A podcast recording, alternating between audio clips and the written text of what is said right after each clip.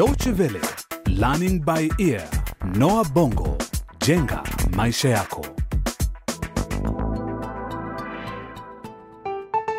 Hujambo na karibuni katika kipindi kipya makala ya Noa Bongo jenga maisha yako. Wakati huu tutaangazia tatizo la muda mrefu barani Afrika ambalo limekuwa changamoto kubwa kwa bara hilo, nalo ni mizozo na utatuzi. Kaa nasi kwa vipindi kumi vijavyo, wakati tutakutana na Masambo na Mitumba, viongozi wa familia mbili kutoka makabila tofauti, lakini wanaishi pamoja katika sehemu iliyo na rutuba ya bonde la kijani. Hawa wawili watakumbana na mikinzano mingi. Kweli watapata suluhu ya kudumu na kuishi kwa amani? Yote haya yamo katika mchezo wetu wa redio uitwao Palipo na Wazee. Masambo na jamii yake ni wafugaji, ilhali Mitumba na familia yake ni wakulima. Hiki ni kipindi cha kwanza kinachoitwa Ardhi Yangu Maisha Yangu. Ni asubuhi mbichi katika bonde la kijani. Familia zote mbili ziko tayari kuanza siku yao. Lawi, Gulu, amkeni, kumekucha. Wakati wa kulisha ng'ombe ndio huu. Mukilala jua litakausha nyasi nzuri za mifugo yetu. Baba, bado giza litii huko nje.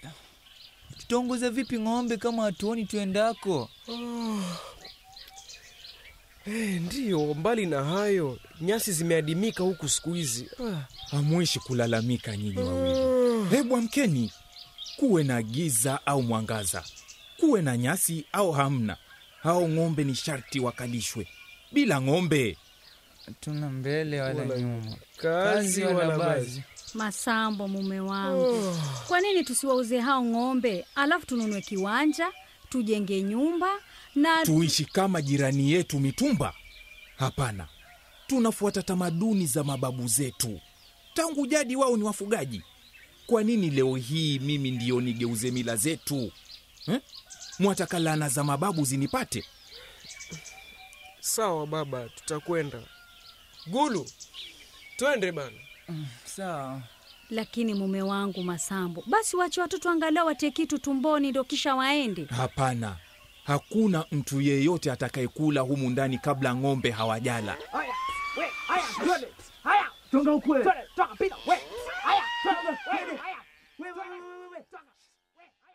Katika bara Afrika, jamii nyingi za wafugaji, ng'ombe ndiyo ngome yao ya maisha.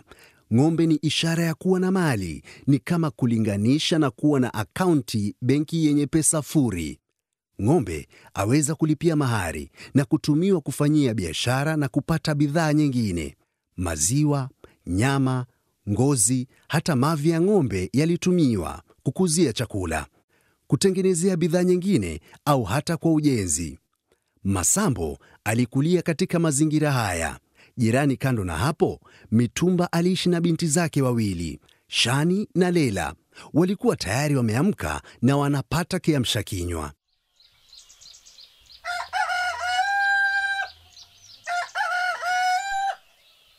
Lela, si uolewe, utazekea hapa nyumbani. Shani, utaacha lini kunikana na swala la mimi kuolewa? Lakini nyenye yetu aliolewa akiwa na miaka kumi na nane. Kwa hivyo una miaka kumi na saba sasa. Je, unaolewa mwaka ujao?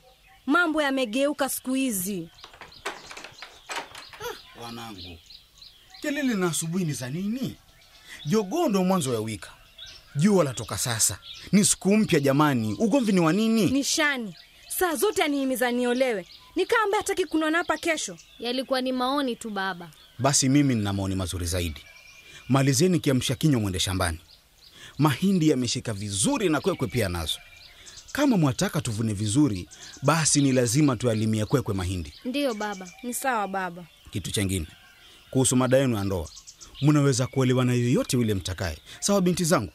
Yeyote, ila tu siye wa jamii ya Masambo, kwa sababu hao ni wa kabila la Turube. Kama mjuavyo, sisi ni Wakoroma, tuna vita vya jadi na wao, sawa binti zangu? Niko nje na wasubiri. Lela, hiyo inamaanisha huwezi kuolewa na Lawi na mimi sitaolewa na Gulu. Shani, una kichaa kama ulidhani hiyo inawezekana. Turube na Koroma ni jamii za kabila mbili ambazo zimetumia ardhi pamoja kwa miaka mingi, bali kila wakati walikuwa kwenye mikinzano na chuki. Je, kuna uhasama mpya unaotokota kati ya jamii za Masambo na Mitumba? Letu ni sikio. Kwa sasa katika sehemu za malisho, kaka wawili Lawi na Gulu wako uwanjani wanalisha ng'ombe zao, ijapo wenyewe matumbo yanawavuta kwa njaa. Lawi, nasikia njaa. Si tumkamue ng'ombe mmoja au tuchinje moja tu ile, wasemaje?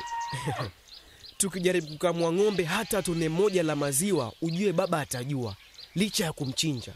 Wakati mwingine mimi hufikiria baba anawajua hawa ng'ombe vizuri hata kutuliko sisi bwana. Ah, we ni fisi tu, ni hivyo eh? Gulu, umeniitaje? Mwoga kwani? Niombe msamaha Gulu, tena sasa hivi, au sivyo? Au sivyo nini? We ni mwoga mwenye njaa kwani?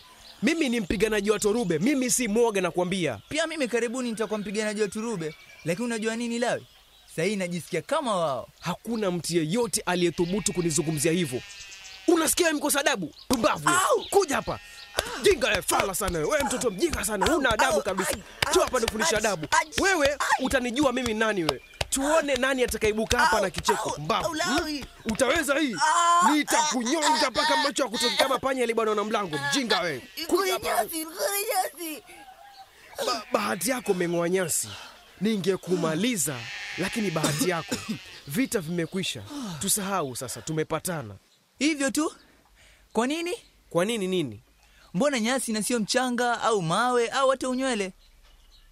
Kwa nini sisi Waturube huacha kupigana mara tu mtu ang'apo nyasi? Wajua, kwa waturube nyasi ni takatifu, ni ishara ya uhai, zinalisha ng'ombe na baadaye hao ng'ombe wanatulisha sisi. Uhusiano huu unatukumbusha kwamba tu wamoja, tumetoka tumbo moja, tumenyonya maziwa ya titi moja. Utafunzwa haya yote ukifika miaka kumi na nane. Nitakapokuwa mpiganaji eh? Hayo ni baadhi ya mafunzo tu. Twende tukatafute nyasi nzuri pahala pengine basi. Unafikiri kutanyesha hivi karibuni Lawi, au tutahitajika kuhama tena? Huu ni msimu wa mvua, hatutahama. Hii ardhi ni yetu na haya maisha pia ni yetu. Lakini ni kwa vipi mimea ya familia ya mitumba daima huwa imenawiri na iko kijani licha hata ya kuwa mvua imeadimika? Ni kwa sababu wanavuta maji kutoka mtoni. Hiyo ndiyo sababu kuu kwa nini hatuelewani nao, kwa sababu ng'ombe wetu sasa wanapungukiwa na maji ya kunywa. Kama ni hivyo basi, kwa nini na sisi tusiwavutia ng'ombe wetu maji ya mtoni wakanywa? Kwa nini mtu huiba kile ambacho si halali yake? Vyote unavyoviona hapa, miti, milima, mito, vyote ni vyetu, tulipewa na Mungu, walikabidhiwa mababu zetu. Utajifunza hayo ukiwa Nimefika miaka kumi na nane. Najua, najua.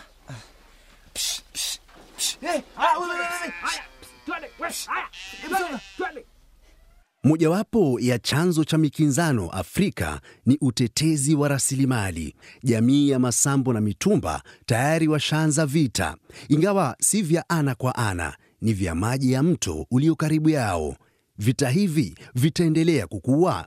Zidi kusikiliza, lakini sasa tujiunge na Shani akiwa na Lela shambani kwao.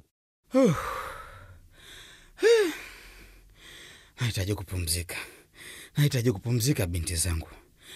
Leo ambavyo nimefika miaka hamsini, sina ari tena na nguvu kama nilivyokuwa kijana. Pia mimi nimechoka. Ah, mimi nimechoka zaidi. Ah, sawa basi, tupumzikeni ili tupate kunywa maji. Ah, asante.